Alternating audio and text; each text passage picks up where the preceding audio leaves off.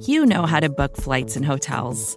All you're missing is a tool to help you plan that unbelievable travel experience. That's why you need Viator. Book guided tours, excursions, and more in one place. There are over 300,000 travel experiences to choose from, so you can find something for everyone. And Viator offers free cancellation and 24 7 customer support for worry free travel. Download the Viator app now and use code Viator10 for 10% off your first booking in the app. Find travel experiences for you. Do more with Viator.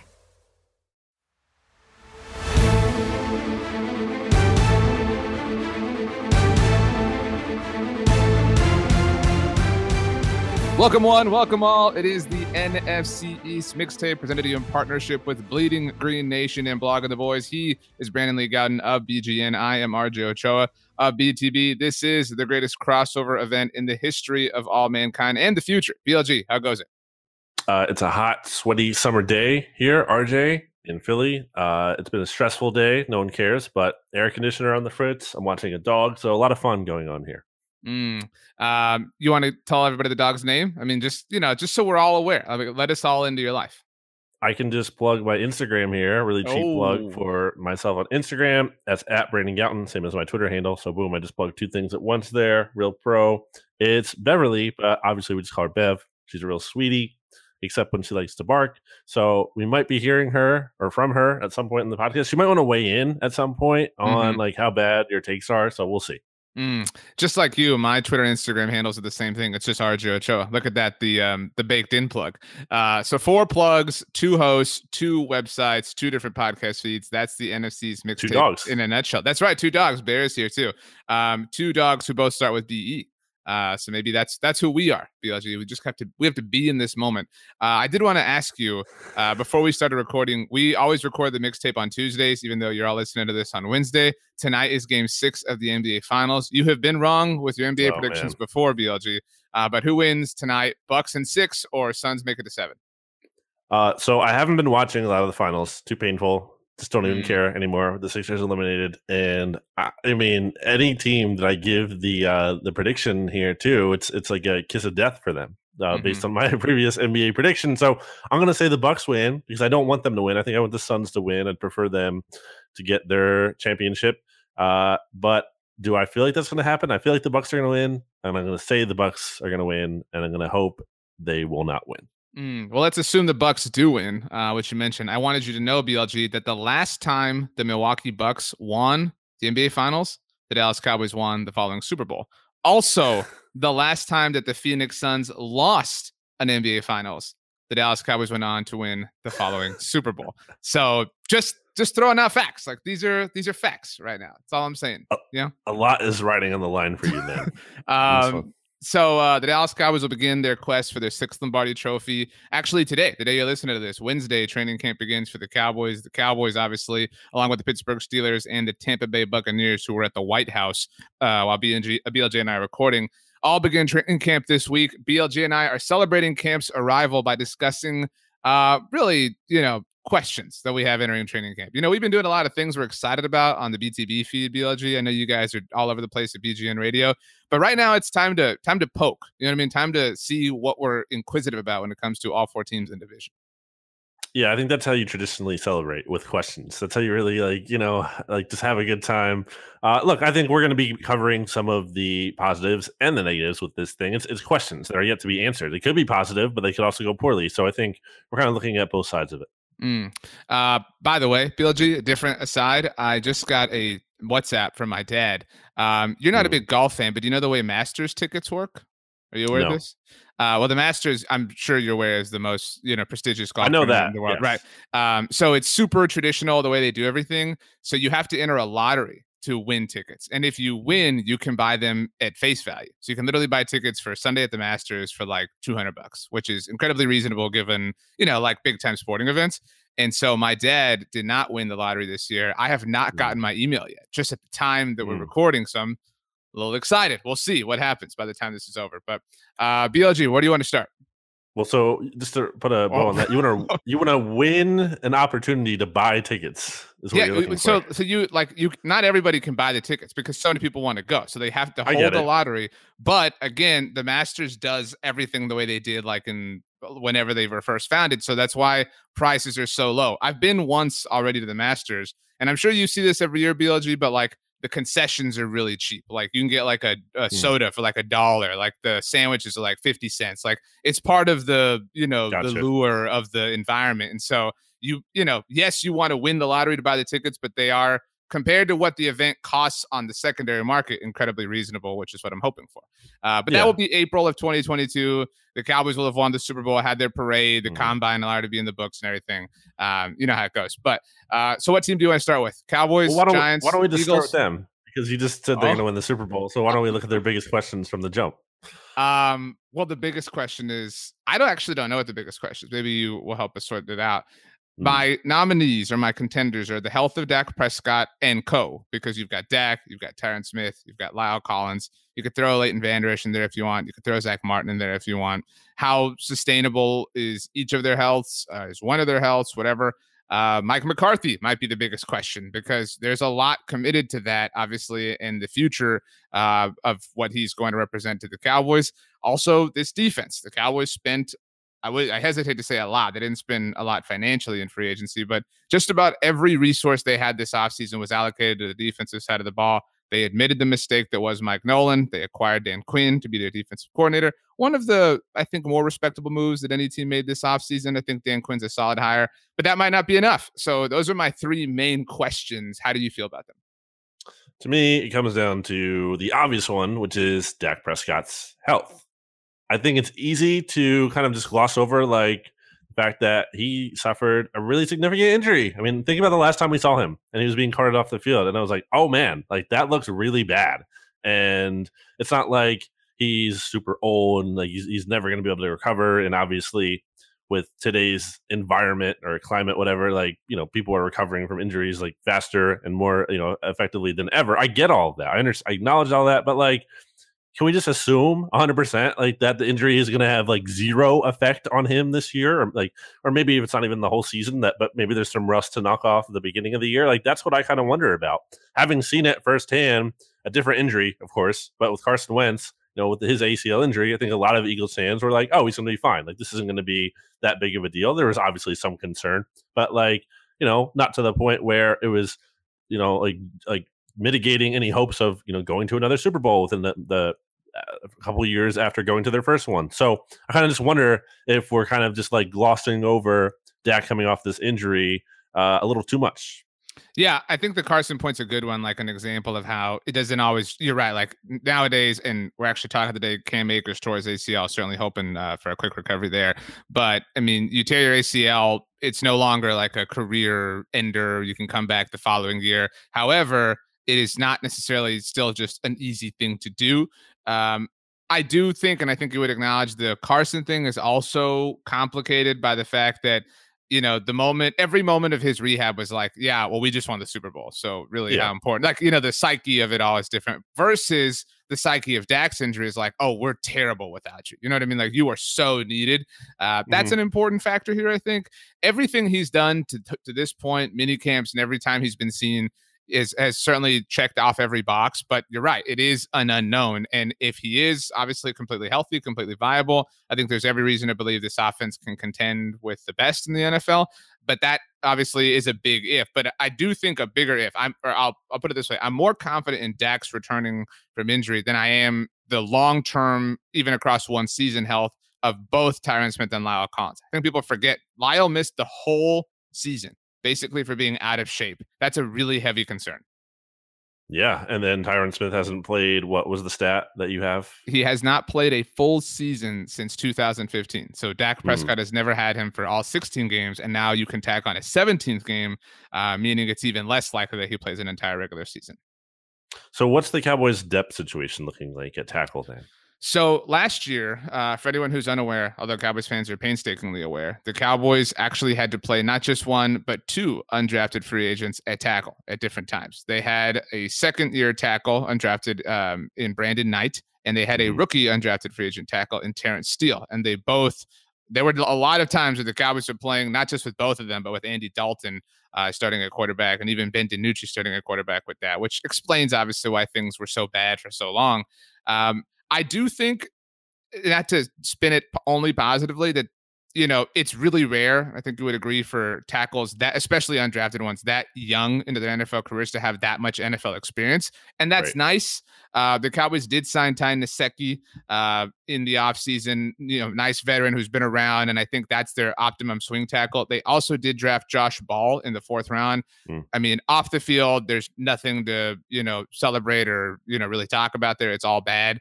Uh, and and because of that, it's difficult to know what he will factor in as, as far as his on the field production. Does he immediately surpass either Brandon Knight or Terence Steele? Um, they have some options, but it's really Ty Nsekhe and then cross your fingers.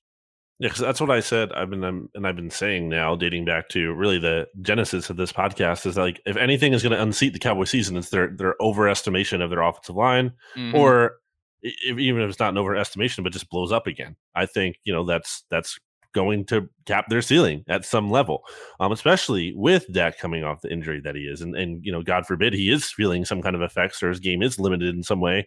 And then, you know, so he doesn't have like maybe the full mobility or full whatever confidence, you know, because that's, that's a big part of it. It's not just about like what you can do physically, but also the mentality of coming back and playing on that and kind of like not having to worry maybe about doing it again or, or not having that full body confidence, if you want to call it that. So I think that's all pretty big.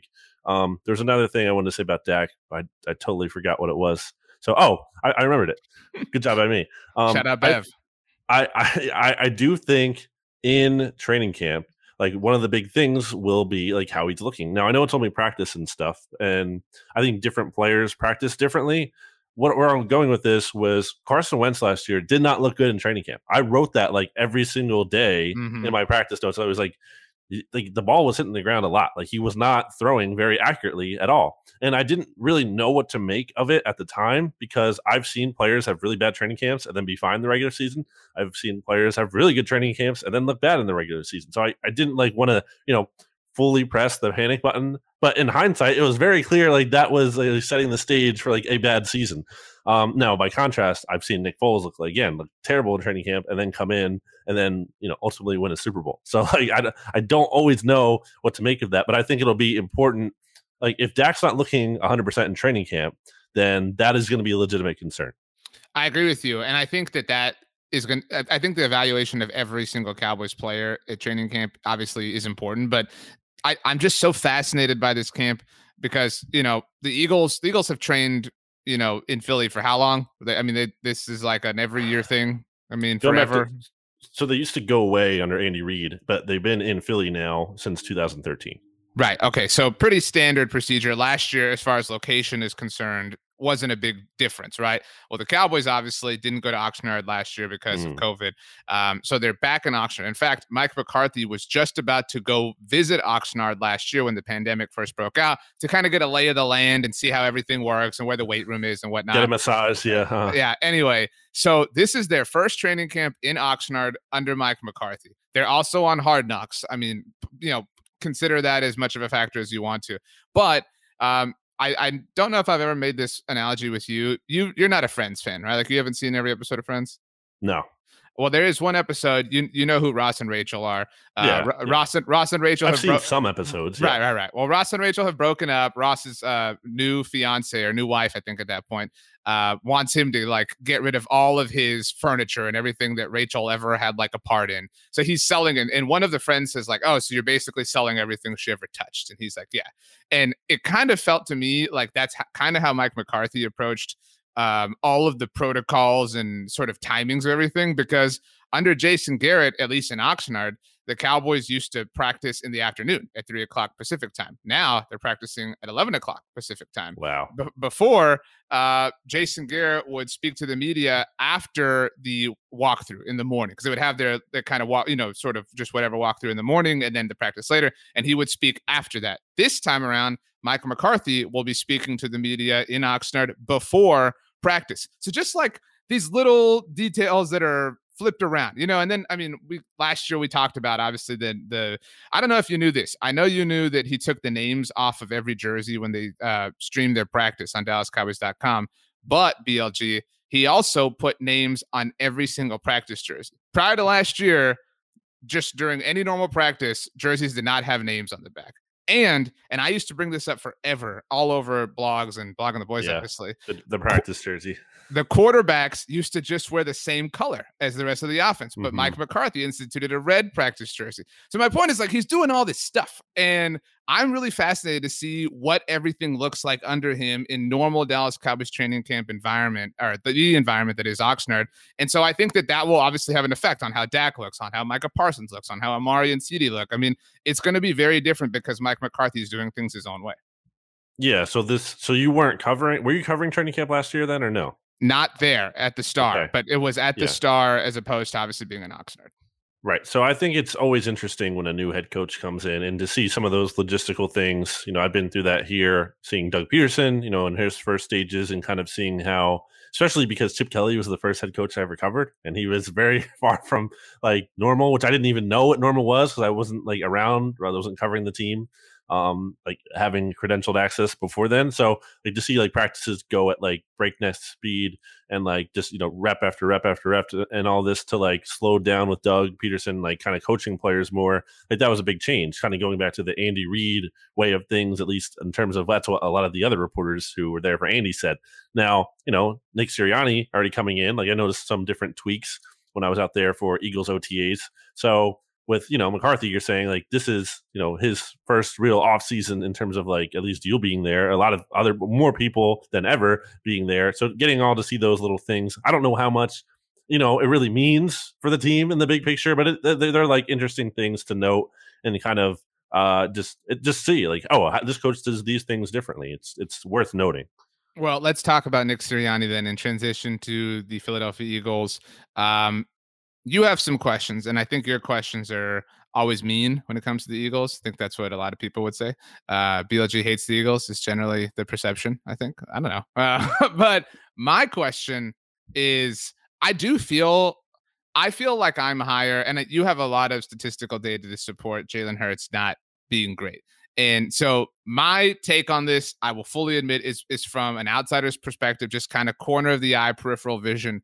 Mm-hmm. I feel like there's something to be excited about is a aggressive way to put it, uh, but to look forward to at least. And I there were I, I feel like honestly after, and I know we've talked about the Week One Washington game last year, it felt like you know, I I would have thought, man, there's no reason to watch any Eagles game this year. Like, there's nothing to look mm-hmm. forward to. It doesn't feel like that's the case right now, and I don't know if that's just the Jalen Hurts factor, if that's I hate to say the Nick Sirianni factor because I know it's not that, but they're they just they're, the the the packaging is different, and for that reason alone, it's it's interesting. Yeah, I, you know, and again, just to clarify, like, I'm not like out on Jalen Hurts by any means. I just think you know, like a lot of his like the the projection doesn't look great, and then even if like but I think there's something to what you're saying. There's something beyond the stats. Just like when you watch a player, I'm a big believer in the eye test. Like that stuff matters. And Jalen Hurts like passes the eye test a little bit. He passes mm-hmm. the like the it, he has an it factor to him. He absolutely does. I know that's like a very like uh it's very nebulous, not really well defined, but he he really does. Like he's cool. You see it in his quotes. You see it in his confidence. Um, just how he's collected.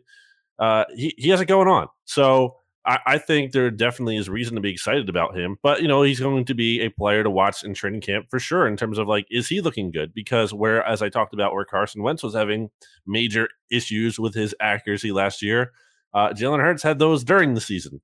Uh, during training camp, I thought he looked solid, kind of ups and downs. You know, obviously he wasn't getting the same amount of reps as Carson Wentz was because he was going to be the backup, or actually he was running with the third team a bit because the Eagles still had Nate Sudfeld running with the twos at the number the time. I know. So uh, the tank master himself. So uh, yeah, I, I, think there's a lot for Jalen Hurts to show in this training camp. Really want to see him improve.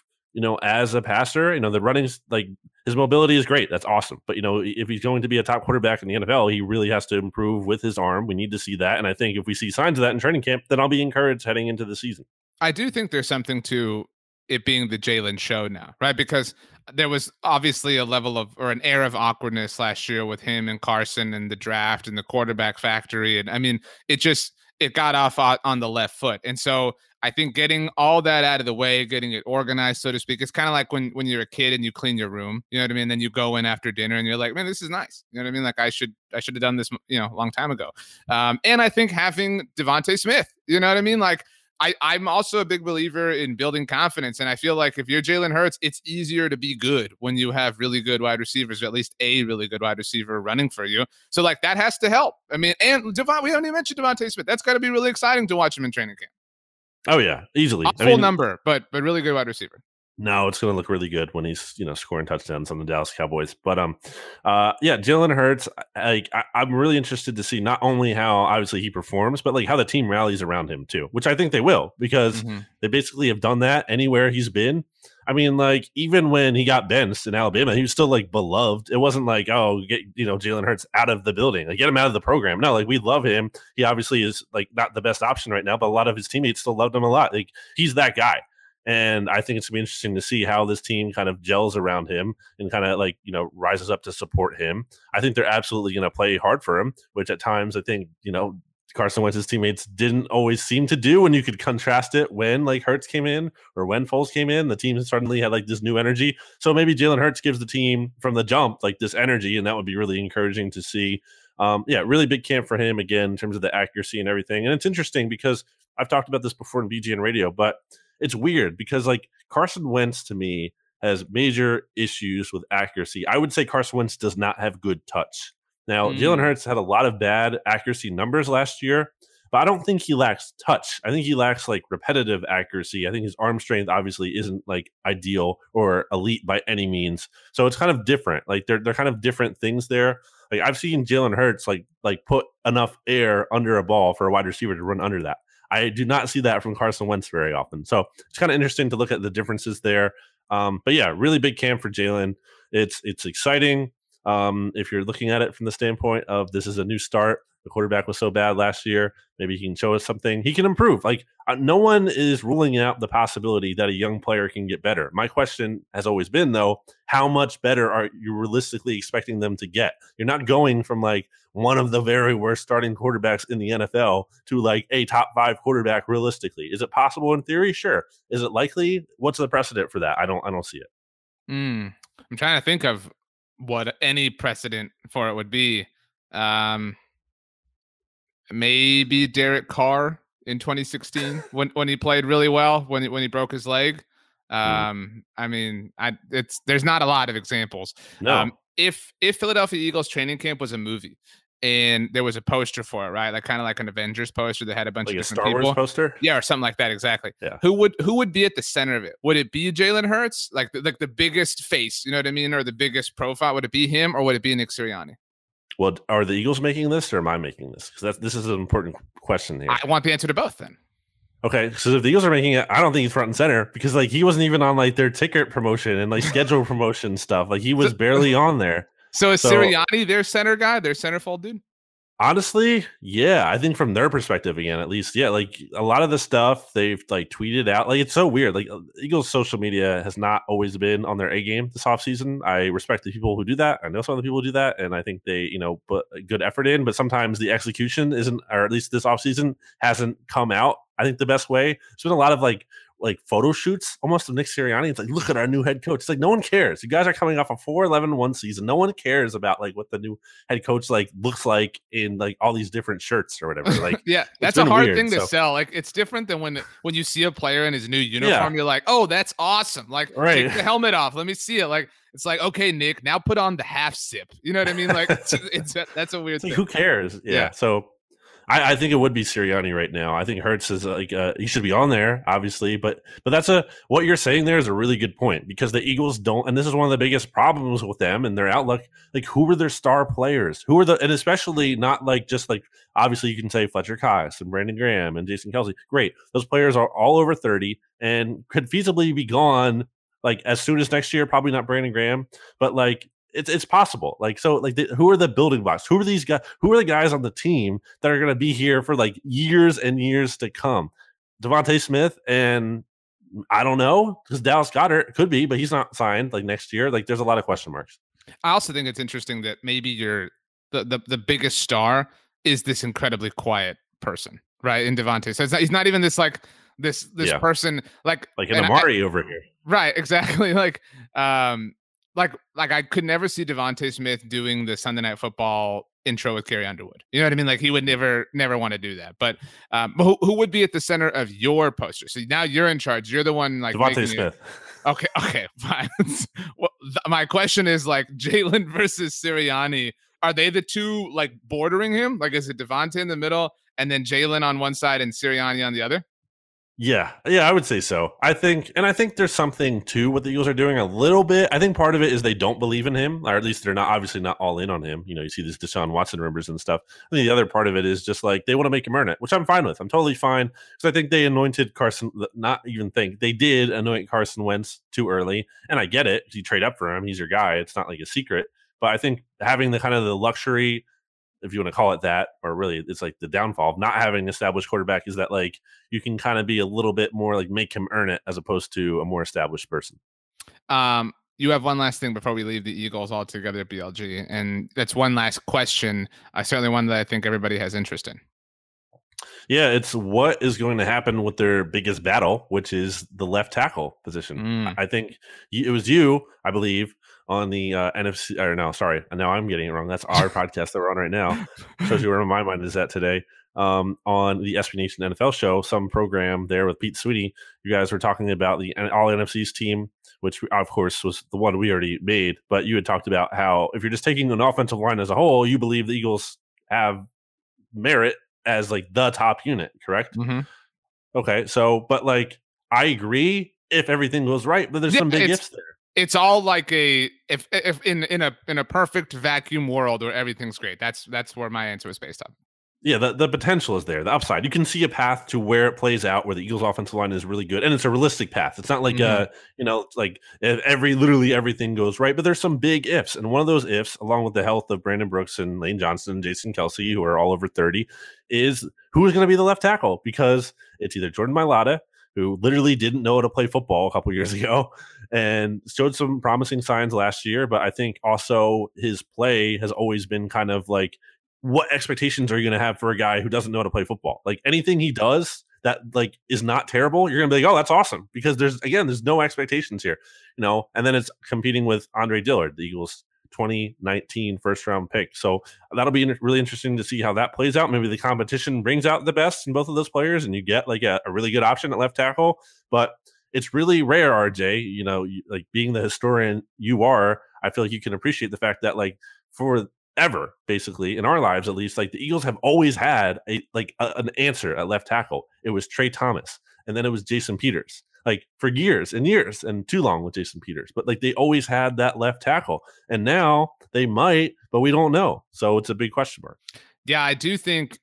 I mean, the NFC has low key had some great left tackle play, like not just Jason Peters, Trent Williams, Tyron Smith, like you mentioned, Tra Thomas, uh, Flozell Adams. Like, there's it's it's been kind of this like historically great, and I don't even mean like deep history, but just recent history.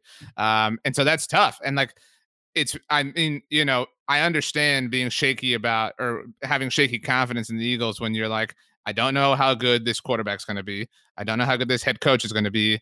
And my third, like most pressing concern is who's going to play left tackle. Those are all Yeah. really important things. Um, Mhm. And so I understand. Who do you think has the inside track to winning the left tackle job, though? I think it's Jordan Mailata. He's younger by like two years. Andre Dillard is one of those old draft picks. Like he's turning 26 this year. So his third Mm, year is already going to be 26, which is old for like, so and put that in perspective. I think like offensive tackles who came out, I was comparing this like last year when there was talk that he might not start and Jason Peters might come back to replace him, which was almost happened uh, before Brandon Brooks got hurt. It's like, you know, rookies were like 21 and like Andre Dillard was 25 last year. It's like, it's like a big difference. So anyway, uh, I think he's younger. Dillard really struggled not only as a rookie, but last year in camp too. There was one day in practice where he literally just got like bull rushed into the ground by Joe Ostman, who's like been on the practice squad and stuff for the Eagles. Like he just like, got destroyed, and like almost to the point where he landed on Carson Wentz's legs and like could have taken him out for the season. So uh, maybe he's gotten better since then. Whatever, I'll believe it when I see it. I think it's going to be Jordan Mailata.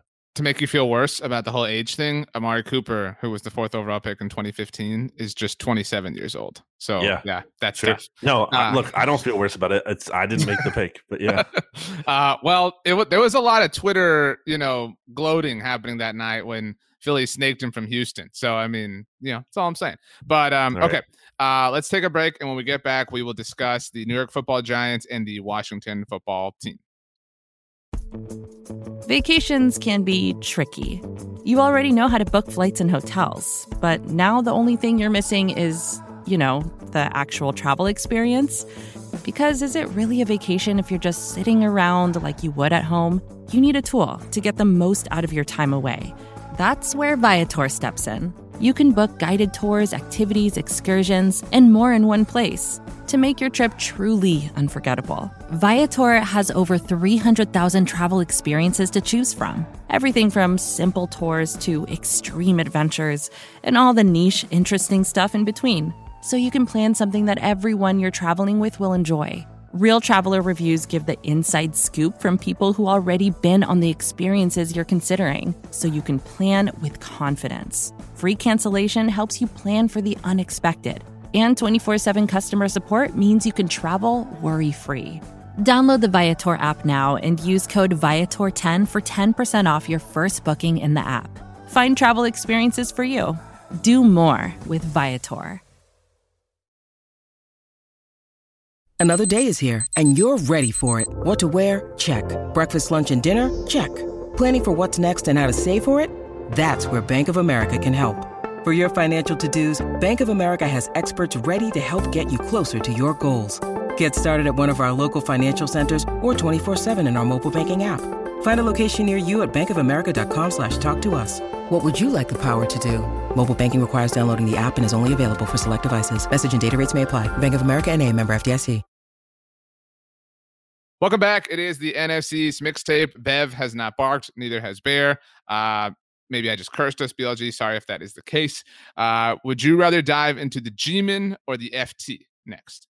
Let's get to the New York football giants first because we'll save the NFC East champions, which sounds Mm. weird to say, the reigning NFC champions for last. Um, the biggest question, RJ, is one of these things that I've seen. It's like something like I feel like that isn't. You're not ready to press the panic button just yet, especially if you're Giants fans. And I think there are Gi- Giants fans who are really downplaying this because I've been reading through the comments, perusing, if you will, on Mhm. bigblueview.com, which is obviously you should check out if you're looking for Giants coverage. Shout out to Ed Valentine. Um, there's this weird story, RJ, that's kind of been lingering here. Like about you, Saquon Barkley. Like, is he going to be ready for training camp? And he said, "quote I don't know. We'll see." He also said that uh, a moment later, he was asked if he'll be ready for week one. So it's, Hmm. you know, because that's the natural follow up, right? Like, well, if you don't, you're going to be ready for training camp. And they do report this Thursday, by the way. So, I mean, it's here. Um, and he went on to say, uh, BLG, shout out to the New York Giants current offensive coordinator, that he is taking things day by day. I don't like that answer if I'm a Giants fan. Like that scares me. Uh, we talked earlier about how, you know, devastating injuries aren't career enders anymore. But I mean, and and I think you as shaky as we talked about, or not shaky, but as like questionable as you might be with Dak Prescott's injury or return from injury, we've seen it, right? Like we've seen it. We've seen it, you know, at minicamp. And so like you you can believe like, okay, he's on the path. Like this, this is happening. I feel like we haven't really seen anything from Saquon. And I feel like he's just been like off the face of the earth since he got hurt. And that's a shame. But I think it is fair to doubt whether he's going to be ready for camp. And if he's not, I'll ask the question. If he's not ready for camp, one to 10, how concerning is that if you're a Giants fan? Uh, I would well, not ready for camp. It's like an eight. It's a not. It's like a, it's pretty concerning. It should be. I think I don't think Giants fans are concerned because I think they're telling themselves they're kind of lying to themselves a little bit right now. They're like, oh, this is a nothing burger. The media's trying to make it, you know, something out of nothing. And maybe it is if Saquon is really just intentionally playing coy for some reason and like is kind of having fun, like messing with people. But ask yourself, like, is that really going on, or is it something more? Because like, if it was simple as Saquon is going to practice, like why would he need to lie? You know what I mean? Like wouldn't he just say like yeah, it's not even a question. I'll be ready. I think players usually like to say that. When players players usually are optimistic about their own timelines, like usually overly optimistic even about their own timelines when they're talking. Um, because I think that's like the, an athlete mindset. Like, yeah, I'll be, I'm, I'm fine. I'll be back on the field, no problem. So for Saquon to be like cautious about this, kind of raises a red flag for me. Even if it's not like, even if he's still going to be ready for week one, but like, you know, how uh, how close to 100 percent is he going to be? when it's re- week one because we've talked about the Giants and their outlook, and I think if they're looking at a successful season, I, I think it's really like Saquon carrying the load and having like this big like Zeke 2016 like kind of year, like like where he's really handling a lot of the responsibility, like a Tennessee situation almost, where like the Giants are like towards the bottom of the league in pass attempts per game, and Saquon is like carrying the team with his legs.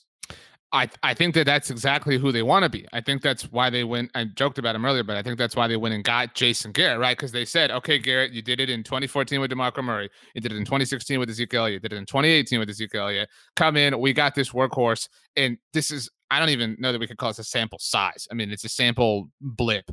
Uh, so we have one full game's worth of Saquon Barkley with Jason Garrett. It was week one last year, and the Giants lost 16 to 26 against the Steelers on Monday Night Football. In that game, BLG, do you know how many rushing yards Saquon Barkley had? Oh, the Steelers defense is good. So he had 15, probably he had 15 carries. That's your your clue. Okay, I'm gonna say like 42 yards. He had six rushing yards. yeah. Okay. Game. Even so um he now he was hurt against Chicago last year. Uh, only had four carries, had 28 yards, so a nice rebound there. But I think if I was a Giants fan, and I know we all have thoughts on Joe Judge and Dave Gettleman, like, th- I mean, this would be a tough team to make a poster about, by the way.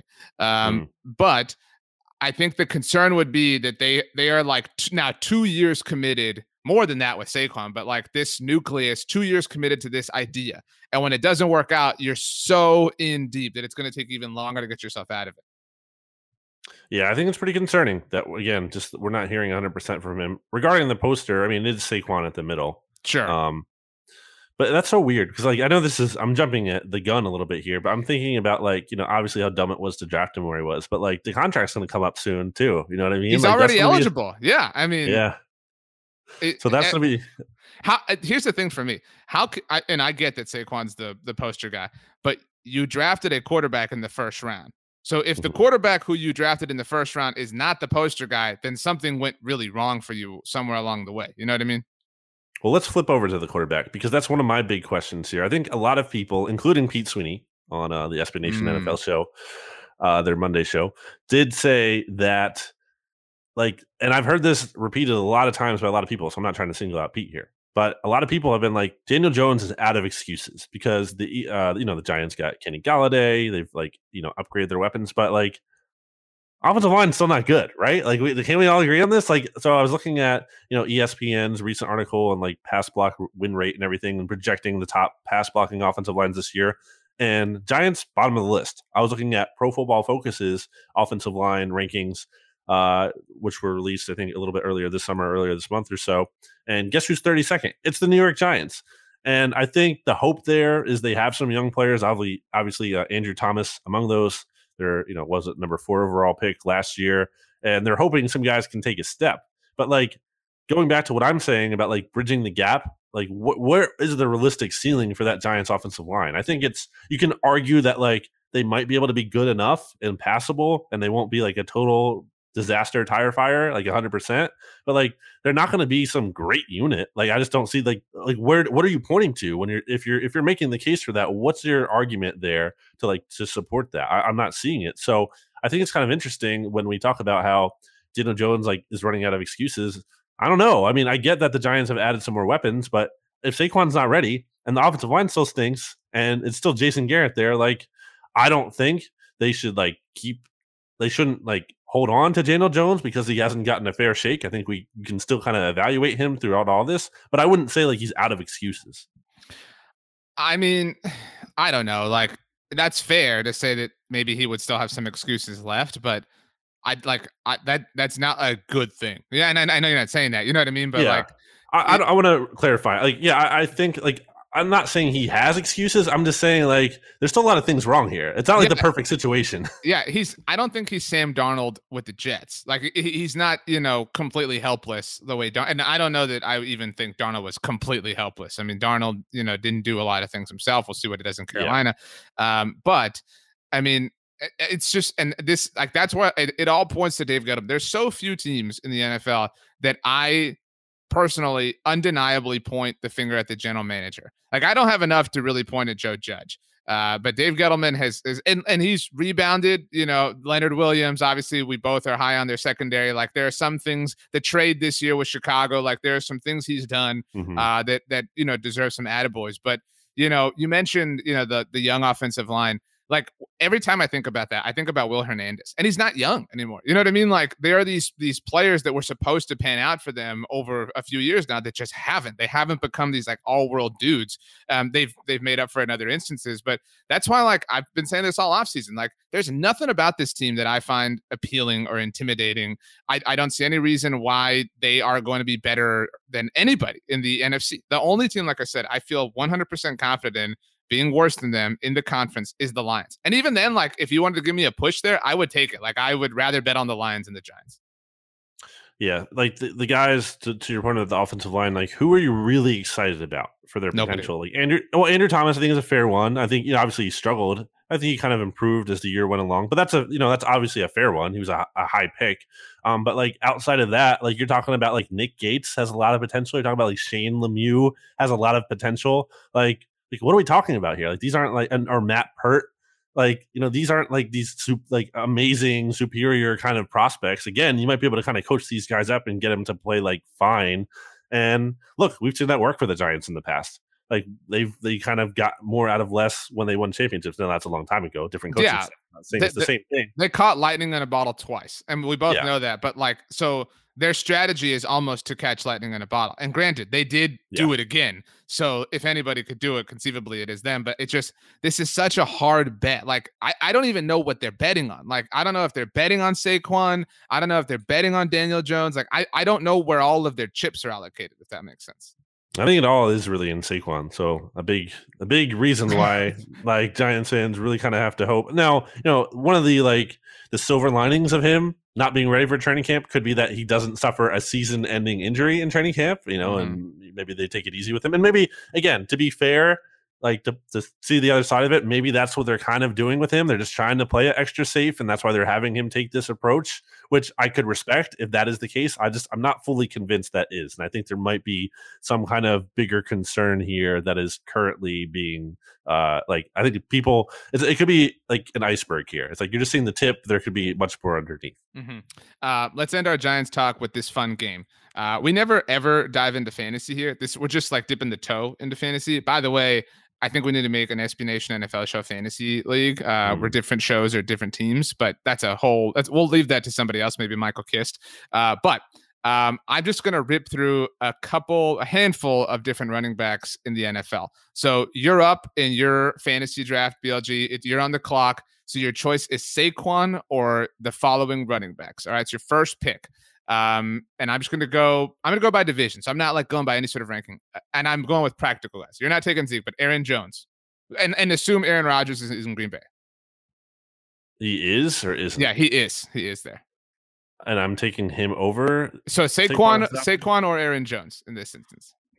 Uh, Aaron Jones. Dalvin Cook. Dalvin Cook.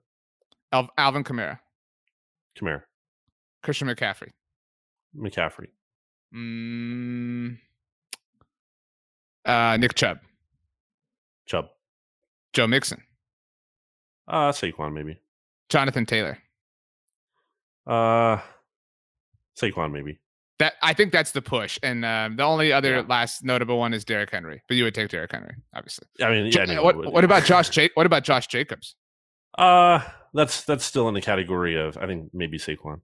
Yeah, like I think Jacobs and Taylor are the pushes. You know, like you could you could talk yourself into more uh, like you're more comfortable. You, you know what I mean? Like especially if it's your first pick because you believe in their offenses. Maybe not Josh Jacobs specifically. Maybe not Jonathan Taylor. Uh, so maybe those are bad examples. But uh, that was a fun game, at least for us. Maybe not for Saquon. Um, the Washington Football Team. BLG. Your favorite team in the division. Mm.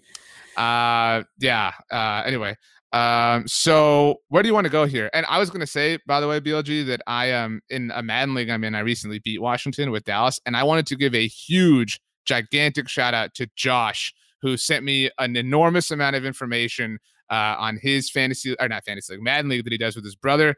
I don't know a group of people that are more concentrated towards making Madden awesome than Josh and his brother. So shout out to them, loyal NFC's mixtape listener. BLG, he used the Eagles. Uh, he sent me his like kind of career resume. Mm-hmm. Um, he used the Eagles at one point in time in his Madden League. He used three other teams. Who do you think they were? Uh, the Bengals, the Chargers, and the Texans. Wrong. The Cleveland Browns. So you're kind of close. Um, the Pittsburgh Steelers and the New York Jets, where I thought Doug Pederson was this worth a guess. it was. What was the outside of me guessing this? I had fun. Uh, but so the Washington football team. Uh, what questions do you have? You my biggest question, or one of my, so it's weird. I feel like there aren't as many questions, although there should mm. be, given like their situation. Like, like I disagree. I, I just, I, well, at least going in the like, well, I look at the big ones, right? Like I don't have a question about Ryan Fitzpatrick going into training camp. Like I, I think we all know what to expect from Ryan Fitzpatrick. Like we're not going to learn anything about Ryan Fitzpatrick in training camp other than like the like remote possibility that somehow he gets beat out if you like you're a Taylor Heinicke fan there and you like you really believe in him, but I just don't really see that as a thing, so I can't even consider that. Um, the thing I wrote down here was the concern of the offensive line. You know, we talked about the Giants' offensive line. Well, I think the Washington football team's offensive line picture is a little kind of up in the air here because, you know, they released Morgan Moses, which seemed like, you know, not like fully expectedly. Um, so that was kind of strange. And now, obviously, they signed Charles Lenos, uh, Lenos, Leno. Uh, I pulled like a really Philly move there. I pluralized the name for no good reason. Uh, Charles Leno and uh, Cornelius Lucas, who's kind of been like has some experience. Like, are those guys going to be the starters there? Is, you know, their second round pick, Samuel Cosmi. like, is he going to step up? Like, I think I was looking at PFF, and by the end of the season, Washington had like the sixth best offensive line. Like the offensive line played well, and you know, arguably again above expectation because they didn't even have like a great option at left tackle last year. So maybe they can kind of get more out of less. We'll see, you know, what it goes like this year. But right now in PFF rankings, despite being sixth at the end of the season, they're 16th now, so kind of more middle of the pack. And I kind of just wonder what that looks like up front.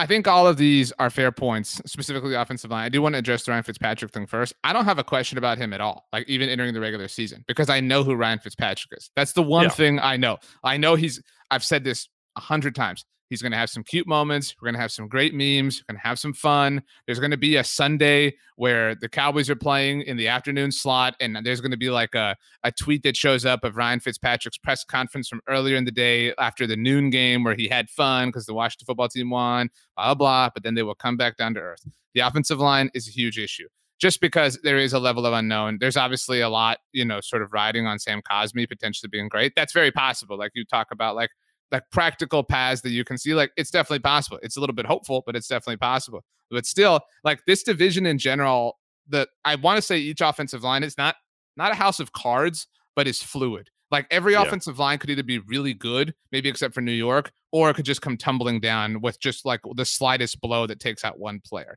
And that could obviously affect a lot of different things but that's why i believe in dallas because they have the best quarterback to adjust for that. But um my question my biggest question is about the defense we both know that defensive, you know, sustainability is one of the harder things to obtain in the NFL.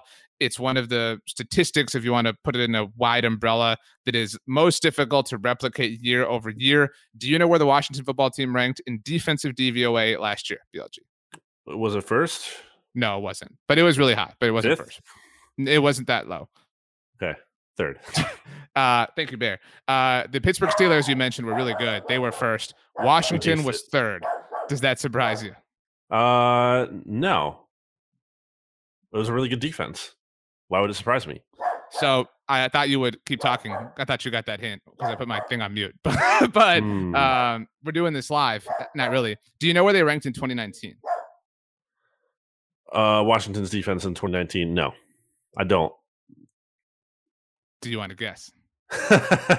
I'm really just like ruining the show here. Um, uh, sure. They're probably. I'm trying to even think. That feels like forever ago, but it wasn't good. Um, let's say like 31st. It wasn't that bad. It was 24th. So. Yeah and and a lot of that is obviously Chase Young, right? And Chase Young is going to continue to be amazing. Like I'm in no way doubting that. But I, I don't think they will be as high as third again. And I think that there will be some regression there. And that was a big reason why they were able to win, I hate to say as many games, thank you, Bear, as they were last year. But that will impact them, especially with a shaky offensive line and, and a turnover prone cornerback. So I agree with you in like the principle of what you're saying, the the the core tenet of what you're saying about like defenses aren't sticky year to year. I think that's like a like core philosophy of like our show. Like we say that all the time. But now with that said, I was reading actually an article on Hogshaven, I think just today or yesterday, about like is the defense going to take a step back? And they were talking about uh, something that had been written in the Football Outsiders Almanac, which is always good. And they talked about how uh, fifth youngest defense in the league last season. Right. And that youth comes like at the best positions. The defensive line is the youngest in the league. Uh, defensive backs were fourth youngest. And but their defensive line was the youngest in the league last year. Yeah, that's amazing. Was, that's amazing yeah. with Ryan Kerrigan involved last year. Well, like Daron Payne, you know, right. uh, like you're talking about, yeah, Ioannidis is hurt, but um, Chase Young, like, um, who else am I missing here? Like, I don't, I'm forgetting all the names. There's, there's so, um, Jonathan Allen, like, there's a lot of there's a, sweat, sweat. There's yeah. just like, so that's why I think they could, if if they if there's a team to stave off like regression, it's because sure. they have a lot of good young stars, and that defensive line still is just like it's a it's a great defensive line, and I think you feel good about that de- like don't you feel good about that defensive line going up against like pretty much any like do you really feel like oh like the cowboys offensive line is going to shut that offensive line or that defensive line down completely? I, I don't think you feel that way no, in no way do I feel that way. Uh, and I want to be clear here too that that's a really great point. Like, and it's difficult to become like the one, like the outlier, right? Like the team to like prove all of statistics yeah. and data wrong. Uh, but if you're gonna do it, like you need to have some sort of particular data point like that that is is really working in your favor. What they remind me of, and I don't mean this like you know the way it sounds, but if if last season felt to me very similar to the 2018 Chicago Bears defense when they when they traded for Khalil Mack and they just turned into monsters like all of a sudden. And mm. I, I actually think that Ryan Fitzpatrick might be able to be better than what Mitchell Trubisky was that season, even though that was before oh. the, the, wheels fully fell off yeah. there. But so, do you know where the Bears ranked in defensive DVOA that season in 2018? You you really love these guessing games, don't you? Um, I'm gonna say I know how to podcast. They, I'm gonna say they were uh, fifth overall. They were first. They were mm. first, and, and, again, a huge, like hugely successful playoff team. Lost to an inferior squad in the playoffs that year. It happens. Uh, but do you know where they ranked the following year? So this, uh, that's my point here. Like kind of angling to what we could maybe expect from Washington this coming season. They were still really respectable. Uh, so after 2018, when they were first, Chicago was eighth overall in defensive DVOA specifically. I was so going to guess eighth. Right. So so there is a dip, and so like you can still be really good even if there's a dip. But my point yeah. is that was a huge proponent for why they were as good as they were last year. And even the as good as they were last year is like measured as good as they were because they were seven and nine overall as a team.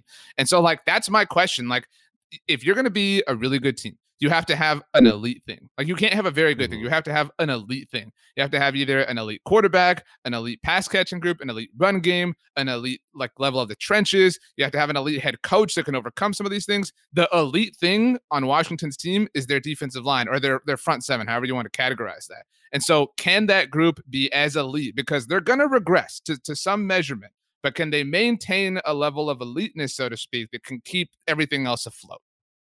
Well, I think there's a case to be made. It could be better though, because you're getting a secondary. I think that's better because you're adding William, William Jackson. Jackson. True. Cam Curl is taking a step forward. He showed progress last Cam year. He, he, I, he, posted good numbers last year. I think he could take a step forward. You're getting Landon Collins back, which I don't really love, but in theory, that could be something. Um, so and also just like Montez Sweat could take another step forward. Chase Young is most certainly hasn't shown his best to play after just like a, a stellar rookie season. And then you add Jamin Davis into the mix here. I don't know what you're realistically expecting out of him, but he's more exciting than like Jon Bostic or Cole Holcomb sure. or some of the options they've had. So like I think there's potential for some of these players, not even looking at the unit as a whole, to be better. So from that perspective, if that stacks up and that adds up, then maybe the unit can hold serve and kind of still be like really good, if not even the best. Like they could be the best defense in the NFL. That's their ceiling. That's mm-hmm. not. I, I, don't know. That's you know their their floor. They're probably a top ten defense, right? Yeah, their, very, their, their floor is yeah. like eighth, like where the Bears were. Like yeah, that's their floor. or even there. Yeah. So yeah, top quarter of the league defense, I think is fair to say. Yeah, at, at, at worst. So I don't know. Like just looking at these names here, I feel really good about it. And yeah, even if it does take a step back, I still think it's not going to be a big one. And I'm I'm also just interested to see, as I've talked about before with Fitzpatrick, like pairing him up with a defense like this and how that kind of affords him to be maybe even more aggressive than he usually is because like the risk he takes like are going to be mitigated by the fact that they have a unit that is going to be able to bail him out and get turnovers and give him short fields to work with from time to time. So it's kind of an interesting pairing in concept. We'll see how it works out. Uh, it, in, it's in an interesting social experiment. That's how I view this football team because you're right. Like it could be this, it could be this nirvana for Ryan Fitzpatrick. And if it is, I will eat all the crow that you want to cook up here on the mixtape. But it could also end really poorly. And I do think that if they are six and eleven or seven and ten. Those are I I, I don't want to be the guy that's like, man, these are hard records to get used to because like we've heard that trope a thousand times this offseason. But if they're that bad, I I do think that people will come for the what is then the Ron Rivera era in Washington be like, now you got two straight seasons below 500 records. Like, what's going on? When are you going to get a quarterback? You're starting to waste Chase Young. You know what I mean? Like that that chatter will get really loud. And so my final question is if we mm-hmm. assume some normal regression along the defense, again, not to middle of the pack or to the bottom of the league, what is most likely to step up to counterbalance it along the rest of the team? Um, I think there's room for the running game to be pretty darn good. Like uh, Antonio Gibson last year, like showed some nice flashes, especially against the Cowboys on Thanksgiving. And mind you, he came into the NFL pretty I guess raw is a fair word to say as a runner. Like he wasn't like this big, like he only had so many carries in college, right? Like he wasn't even like a full time running back for Memphis. So maybe, you know, another year uh, in the NFL or having that year of experience actually playing running back kind of is something that the I'm not I don't think it's going to be quite to the point of again like it's Derrick Henry or anything, but maybe it could be to the point where um, they they're pretty balanced and Ryan Fitzpatrick really doesn't have to carry the team uh, with his arm and they get positive uh, game scripts all the time. They're able to kind of just run the football. Ryan Fitzpatrick will kind of pick his spots here and there. He's not again like being tasked with like be the offense, like carry us. You're the franchise quarterback. You're you're just like part of the offense.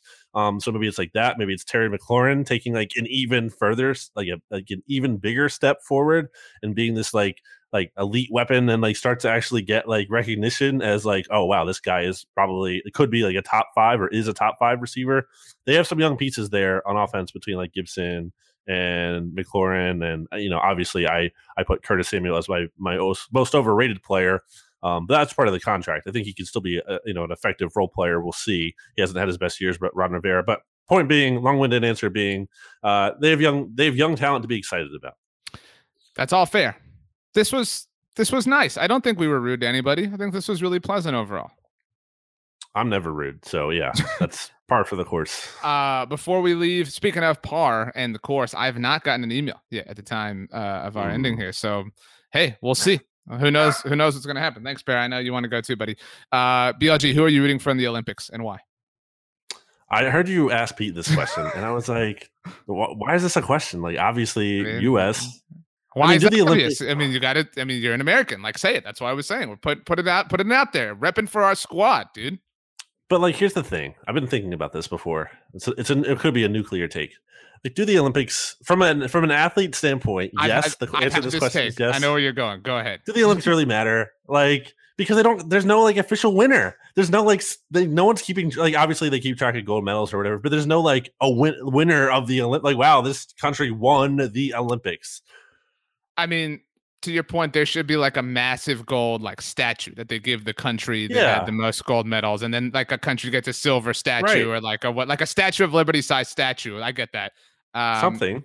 It is cool to win though. That's the whole point. Like we want to win, and so we're gonna win. USA. This is one of the few instances where we can be on the same team, and you should revel in that. The real America's team, the United States. Uh, okay, so gold medal show here on the NFC's mixtape. Everybody subscribe to both the Bleeding Nation and Blogging the Boys podcast networks. Leave a rating on both, write a review on both. You can say whatever you want on each as long as you give a five star review. BLG, as always, the last word belongs to you. Go to bleedinggreennation.com.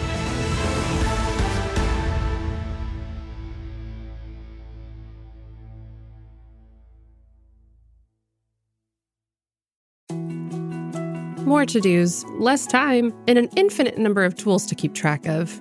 Sometimes doing business has never felt harder, but you don't need a miracle to hit your goals. You can just use HubSpot because their all in one customer platform can make growing your business infinitely easier.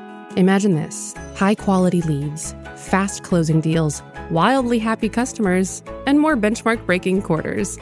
It's not a miracle, it's HubSpot. Visit HubSpot.com to get started today.